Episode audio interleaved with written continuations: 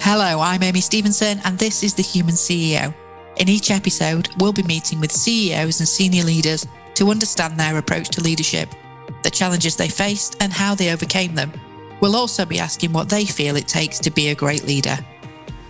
If you go through life and you take the best of any situation or the best from any situation that you can, it helps to shape you as a leader and make you stronger. Welcome to The Human CEO. I'm your host, Amy Stevenson, and today I'm joined by Susan O'Bey. Susan's the Chief Secretary at Saint Helena Government. She began her career working in education as a school headmistress before becoming a public servant. Susan was officially sworn in as Chief Secretary by the Governor of St Helena in April 2018, after previously serving as St Helena's Director of Strategic Policy and Planning, then as Deputy Chief Executive for Economic Development for the island's Enterprise Saint Helena programme. Susan joins us today to share her insight as a leader and a human CEO. Thank you for joining us today, Susan. It's great to have you with us. It's great to be with you, and thank you for the opportunity. That's great to be. I'm looking forward to this. And so in terms of your role then, can you tell us a little bit about what you do and where you do it, please? Okay, so I've got a rather old-fashioned title, I suppose. My role is actually Chief Secretary in the St Helena Government or the St Helena Public Service. But in actual fact, I suppose I am the Chief Executive for the Public Service on St Helena Island. Mm-hmm. So I'm not sure if you're aware, but St Helena is a British Overseas Territory. Mm-hmm. We've got our population is around 4,500 people. We're a tiny dot, about 47 square miles, in the middle of the South Atlantic Ocean, with the nearest land mass, I suppose, being Africa, and in particular Namibia, which is probably about 4 hours by plane. Okay, wow. And then another island to the north of us, which is Ascension Island, which you might be familiar with, mm-hmm. because during the Falklands crisis, it was a staging post, but it's also another British Overseas Territory. So a bit of a challenging role in a way, in that, you know, we're so isolated here that we have to be quite resilient in terms of being able to cope. We have so many single points of failure because obviously the size of the service, size of the population means that we don't have the luxury of having 2 or 3 of any particular post, if you see them. Yes. I'll stop there just in case you want to ask a question. Well, that was sort of the question that I wanted to ask next, was about the challenges that you're up against as a leader in that kind of situation. So I was reading about telemedicine is something obviously that's changing the way that mm-hmm. things happen on St Helena. So what other challenges are you up against as a person in a leadership role within St Helena? So it's really about the isolation and the remoteness. So it's, which I see as being two slightly different things. We're sort of isolated simply because we're the only obviously the only public service, but also we're sort of we don't have immediate access to get sort of support. We're beginning to rely a lot more now on the internet and remote support, but obviously that works up to an extent. But it does mean, for example, that we have to be able to be fairly self-sustaining in most areas, because we sometimes find ourselves, for example, we had a brief period earlier this year when we didn't have a surgeon.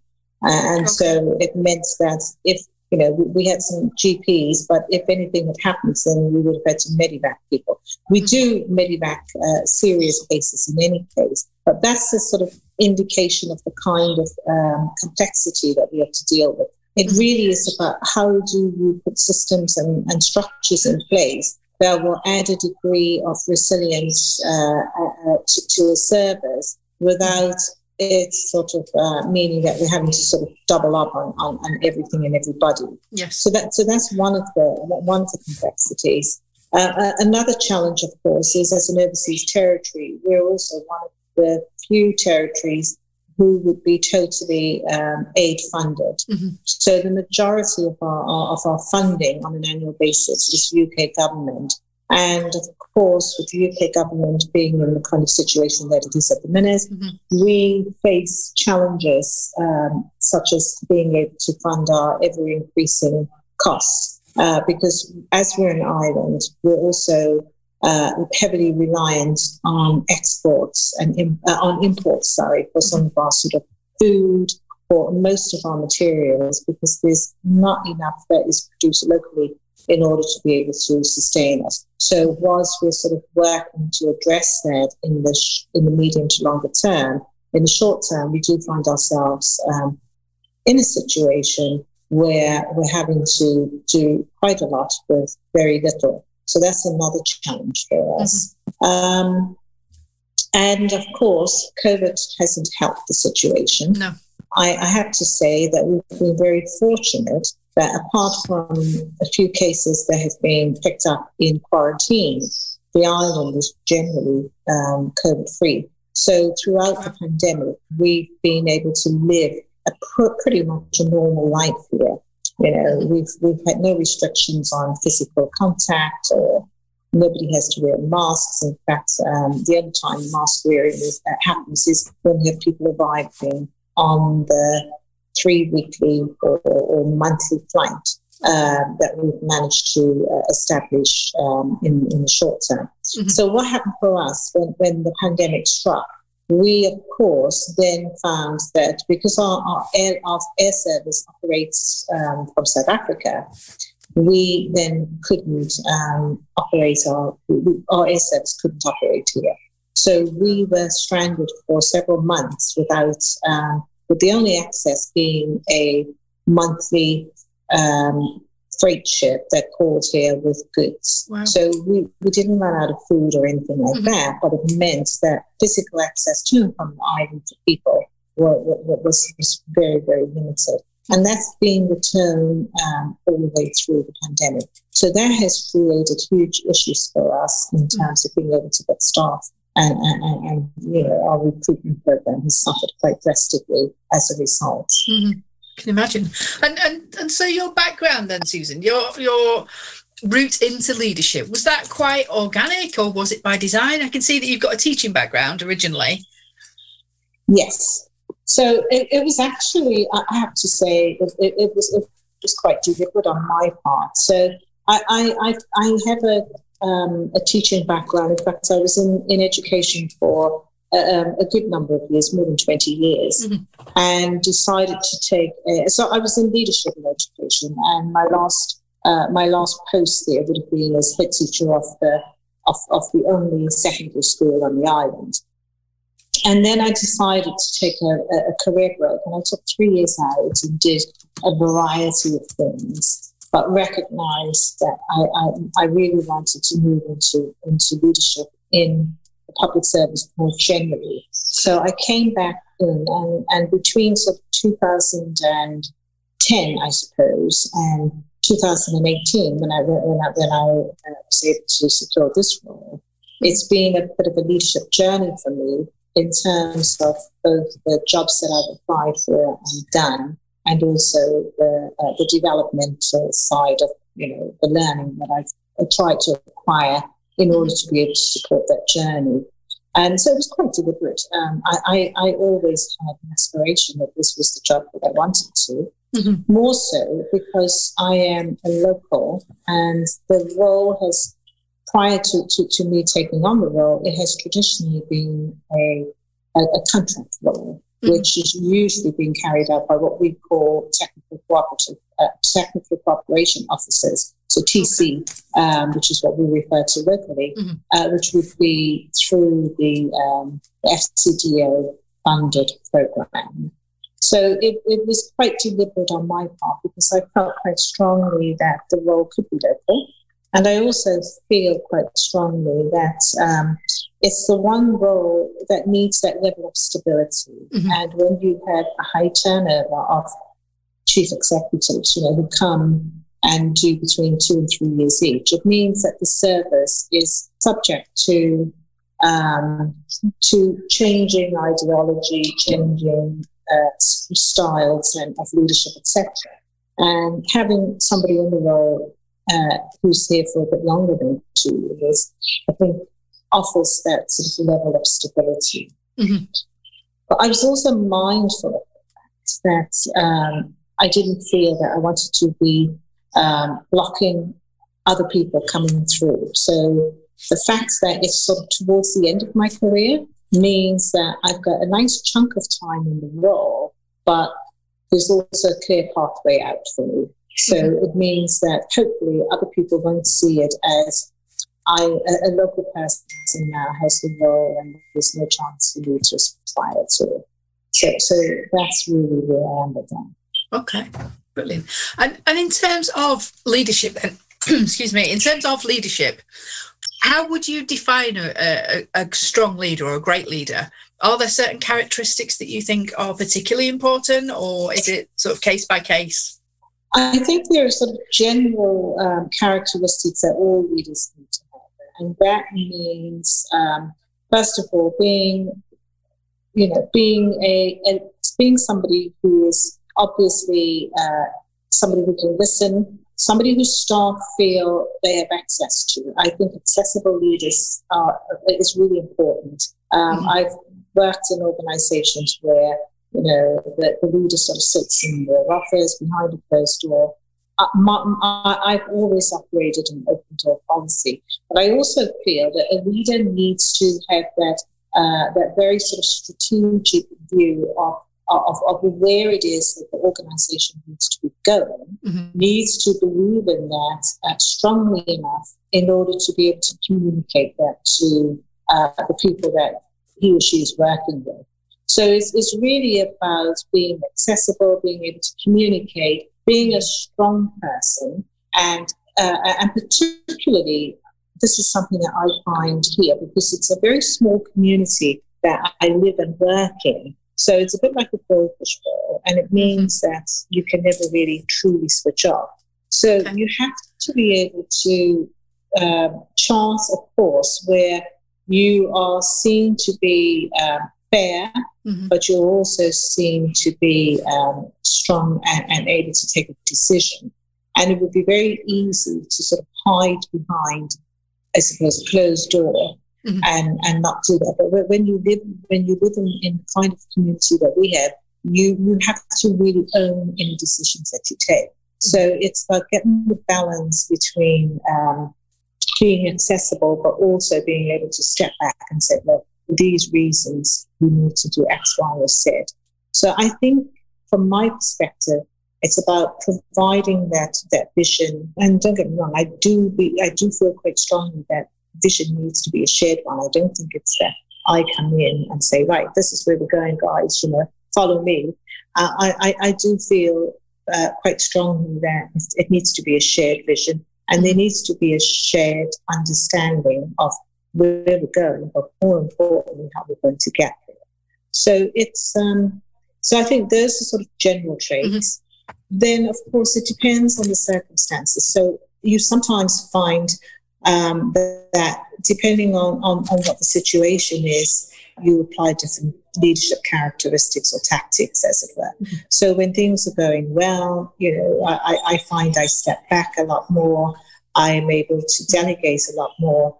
But being small, we sometimes find ourselves in periods of crisis, and we're in one at the minute with our health service, where we're sort of really short of staff, and we've got some major staffing gaps. So I then take a far more hands-on role.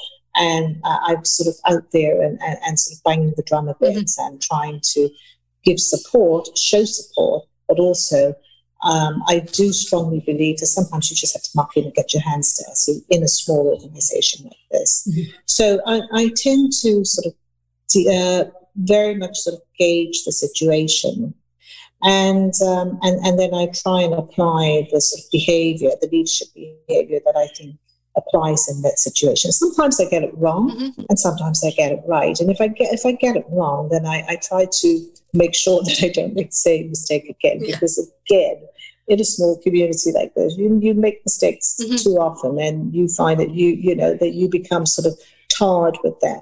So it's treading a delicate balance, I suppose. Yeah, absolutely.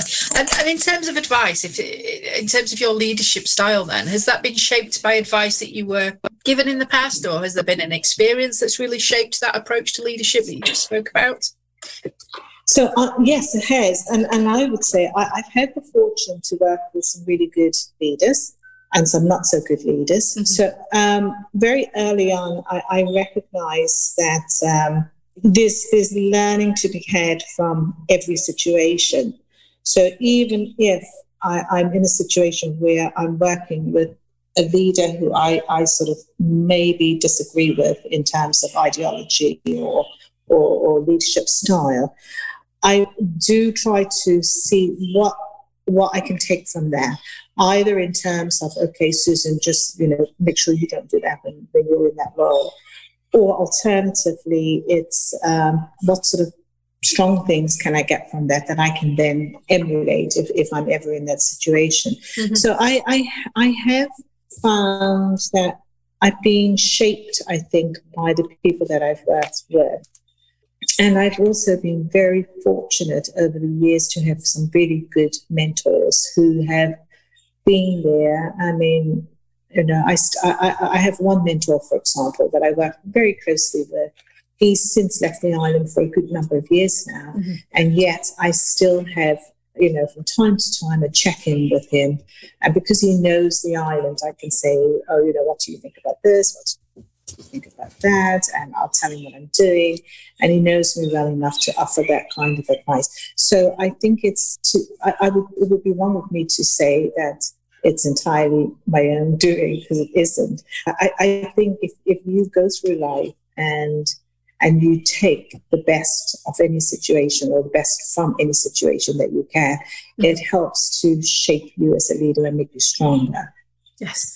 Yeah, I would agree. And with regards to advice that you would look to offer someone that was following in your footsteps or hoping to take a step up into a leadership role, what advice would you share with them? I would say to them, honesty is the best policy. And that's something I learned very early on in my career. I remember sort of through my education journey, as I said, I sort of did a leadership journey there as well. And I remember when I was head of faculty, for example, and I had a very smart team working with me. And I didn't do something. It was part of the process that I hadn't done. And so I told the white lie and I said, I had done it. And it came back and it bit me quite badly. Mm-hmm. And I recognized there and then that it was always best to put your hands up and say, look, I'm sorry, I didn't do this, or I messed up here. However, this is what I'm doing to address it. And that is something that stuck with me then, because I realized that when you're a leader, you just can't wiggle your way out of the situation. You have to be accountable. Mm-hmm. And sometimes, you won't always get it right, or sometimes you will overlook something. So I believe in honesty is the best policy, but I also believe that you don't have to take it to the level where your honesty then so say, for example, if I were talking about somebody's performance and I wouldn't take it to the level where I'm so bluntly honest, where I make somebody feel bad about themselves, because again, I think that's a journey as well. And I'm fortunate that I didn't have that experience, and I wouldn't want anybody else to have it. So it's about knowing the situation. It's about knowing the people that you work with. But it's also about recognizing your own sort of abilities, if you like, and knowing that when you're in a leadership role, sometimes there's nowhere to hide. So you have to just hold your hands up and say, "Sorry, guys, I messed up on this one. I won't do it again." Yeah, absolutely. So that would be advice, mm-hmm. and I think the other thing I would say is really know your it's a bit like if you're working in a shop, know your product. Mm-hmm. So for me, I recognize that I head up a public service. So we've got obviously health service, education, the police, we've got environment, natural resources, the whole gamut. Because of course, we're small, we have to run the same sort of level of the same kinds of services that you would for a country. Mm-hmm. And I recognize that I'm not an expert in all of those. So, but at the same time, I also recognize that I have to be able to talk about my services, and I have to be able to know enough about what's happening so that I can advocate on behalf of the different services when I need to. Mm-hmm. So it's about knowing your, I'll say knowing your product for want of a better phrase, but it's about knowing the organization that you work in and that you lead and that you have the good fortune to be able to lead. But at the same time, also knowing and understanding what leadership really is. So I think that that's the other piece of advice I'd give somebody. Mm-hmm. That is great advice. And with regards to, you mentioned a mentor from the past that really shaped your leadership style that you respected, that you've taken quite a lot of insight from. Is there a leader, past mm-hmm. or present, famous or otherwise, that you particularly admire? And if so, could you share them with us, please? Mm.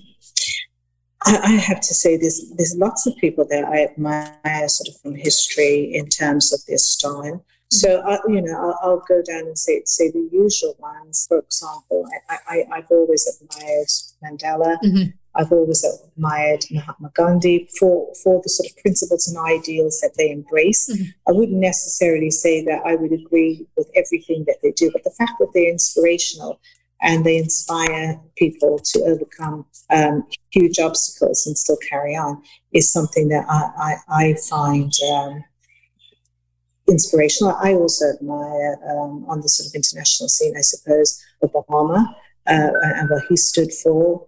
But I recognize that for every person that somebody admires, there will equally be other people who will see another side of them. Mm-hmm.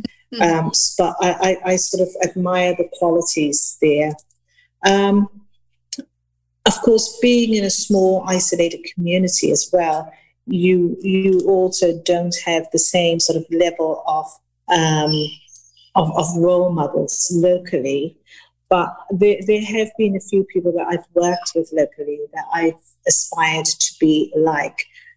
So previous governors who I've sort of worked with, who I feel I liked their style. Mm-hmm. So yes, I think to sort of pick just one person, I'd find it difficult. Mm-hmm.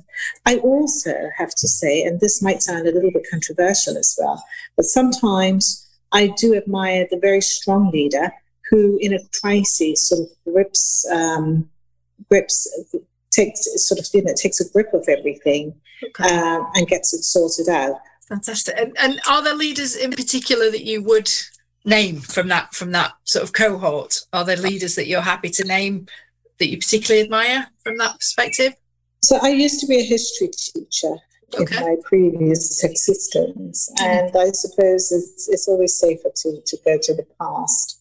So if I think about somebody like Napoleon, for example, who brought a sense of order out of the chaos of the French Revolution. Okay. But then, of course, instead of sort of building on that, he went on to become dictatorial. But if I think about the kind of things under his leadership were put into place, like the Code of Napoleon, the sort of societal changes that took place. That would be somebody that I would say has got sort of admirable qualities, but then took it to the next level where it then became undesirable in terms of the leadership style. So that's where I'm coming from. It's when you have a chaotic situation, you go in, mind talking about, well, leaders here, I'm just the head of a public service, so you don't compare it in any way. But I suppose the direct lesson from that is that sometimes you have to step up, you have to lead from the front, mm-hmm. whereas my mantra usually is I try and lead from behind, okay, whenever I can, because I think it's important to put other people forward. Mm-hmm. Okay, fantastic, thank you. And one thing that I'm always really interested in is what people are reading. So the leaders that we speak to on the Human CEO podcast, I always want to ask sort of what are you reading, or are there books that have shaped your leadership style in the past, so that we can build a reading list almost.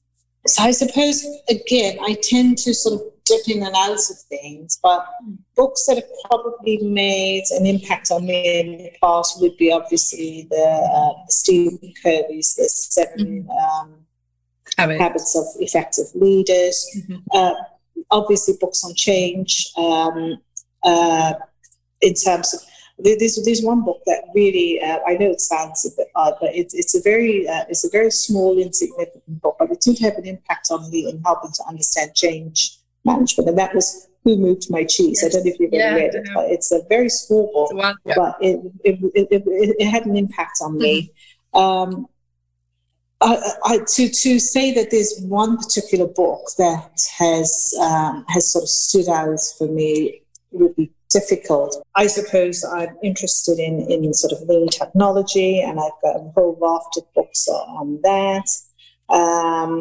It's the fifth discipline. Peter Singer's The Art of the Learning Organization is another one that has sort of helped to shape me over time as well.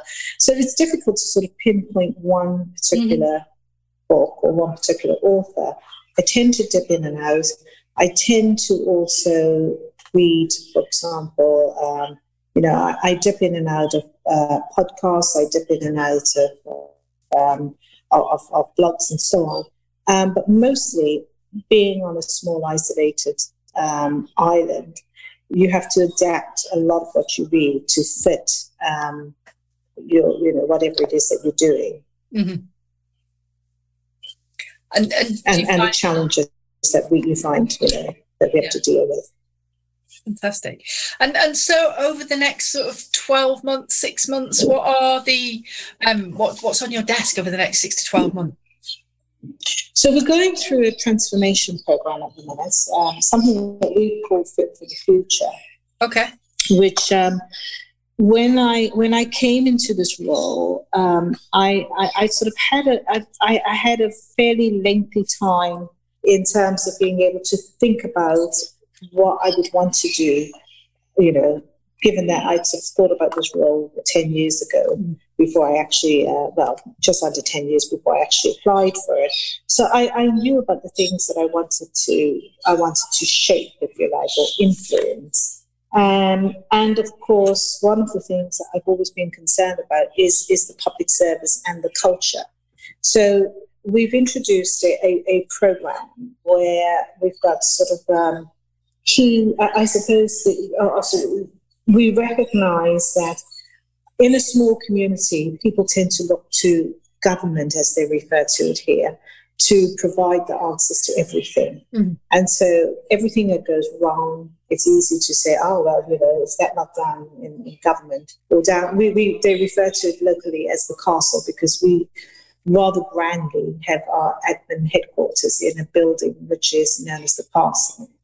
So there's that tendency to see the public service or government as being the scapegoat for things that go wrong, but also as the organisation that has to do everything. So changing that kind of mindset and culture is quite challenging.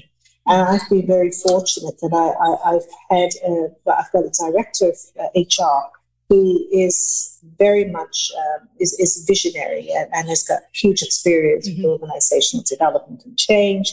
And so between us, we were able to craft a transformation program, which I have to say it has its strengths, it has its weaknesses, it has its fans, and it obviously has its opponents, because change is always difficult.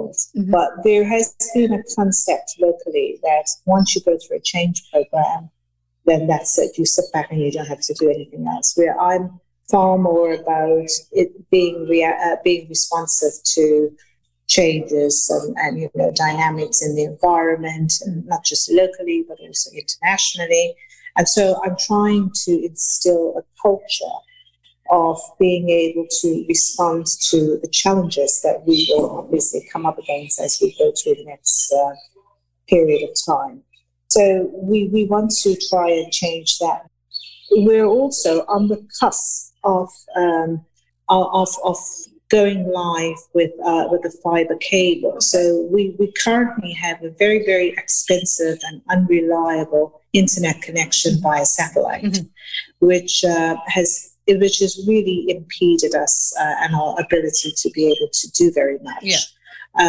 And fortunately, just recently, we were able to land a cable.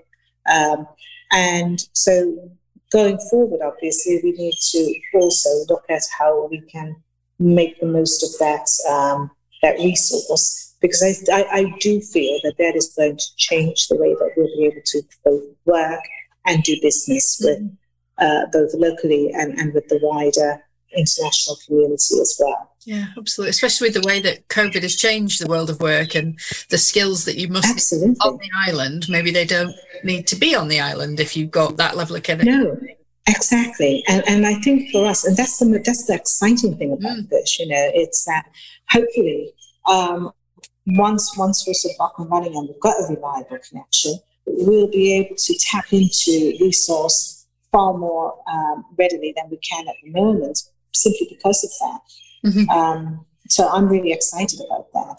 And even in terms of being able to attract people who want to do business here as well. Yes. Knowing that they can still do it sort of virtually rather than having to actually physically be on the island. Mm. Because I think that for some time yet, we're always going to be quite remote, even though we're hopefully going to be starting our regular air service in the next month. Okay. It's only going to be a fortnightly service. Mm. So whilst it's better than what we currently have, it is still going to be limiting. And so I'm really excited about the fibre cable. Brilliant. That's great. Is there anything else that you would like to share with the listeners about leadership and your insight that you've learned over the course of your career? I suppose it's about being resourceful as well. So one of the things that I've always tried to do is acquire a toolbox over the years that I've been working, because you never know when you're going to need it. And particularly when you're working remotely, that toolbox becomes quite important. Mm. So I find myself very often drawing on the kind of tools I would have used when I was in education, for example. Mm-hmm. And I have a thing where I believe quite strongly that anybody who's able to teach a class of teenagers is then able to deal with just about any situation. Yeah. Because, nothing is more difficult than doing that. So from my perspective, I would say, never be afraid to draw on previous experience. There's some people who think, oh, no, I don't teach anymore now, so whatever I did there won't apply here. Even when even if I think about things in my personal life, socially, everything can be used to positively if you know how to use it. So number one, build up your toolbox, but more importantly, number two, know when to use the tools, and which tool to use. And that comes with time and experience. Absolutely. That's good advice. That's really good advice. And I agree with you. If anyone that can stand up in front of a room of teenagers can probably do just about anything. Yes. Brilliant. Well, thank you for taking the time, Susan. I really enjoyed speaking with you. But it's been lovely talking with you as well, Amy. Yeah, I've enjoyed it. Thank you for making the time.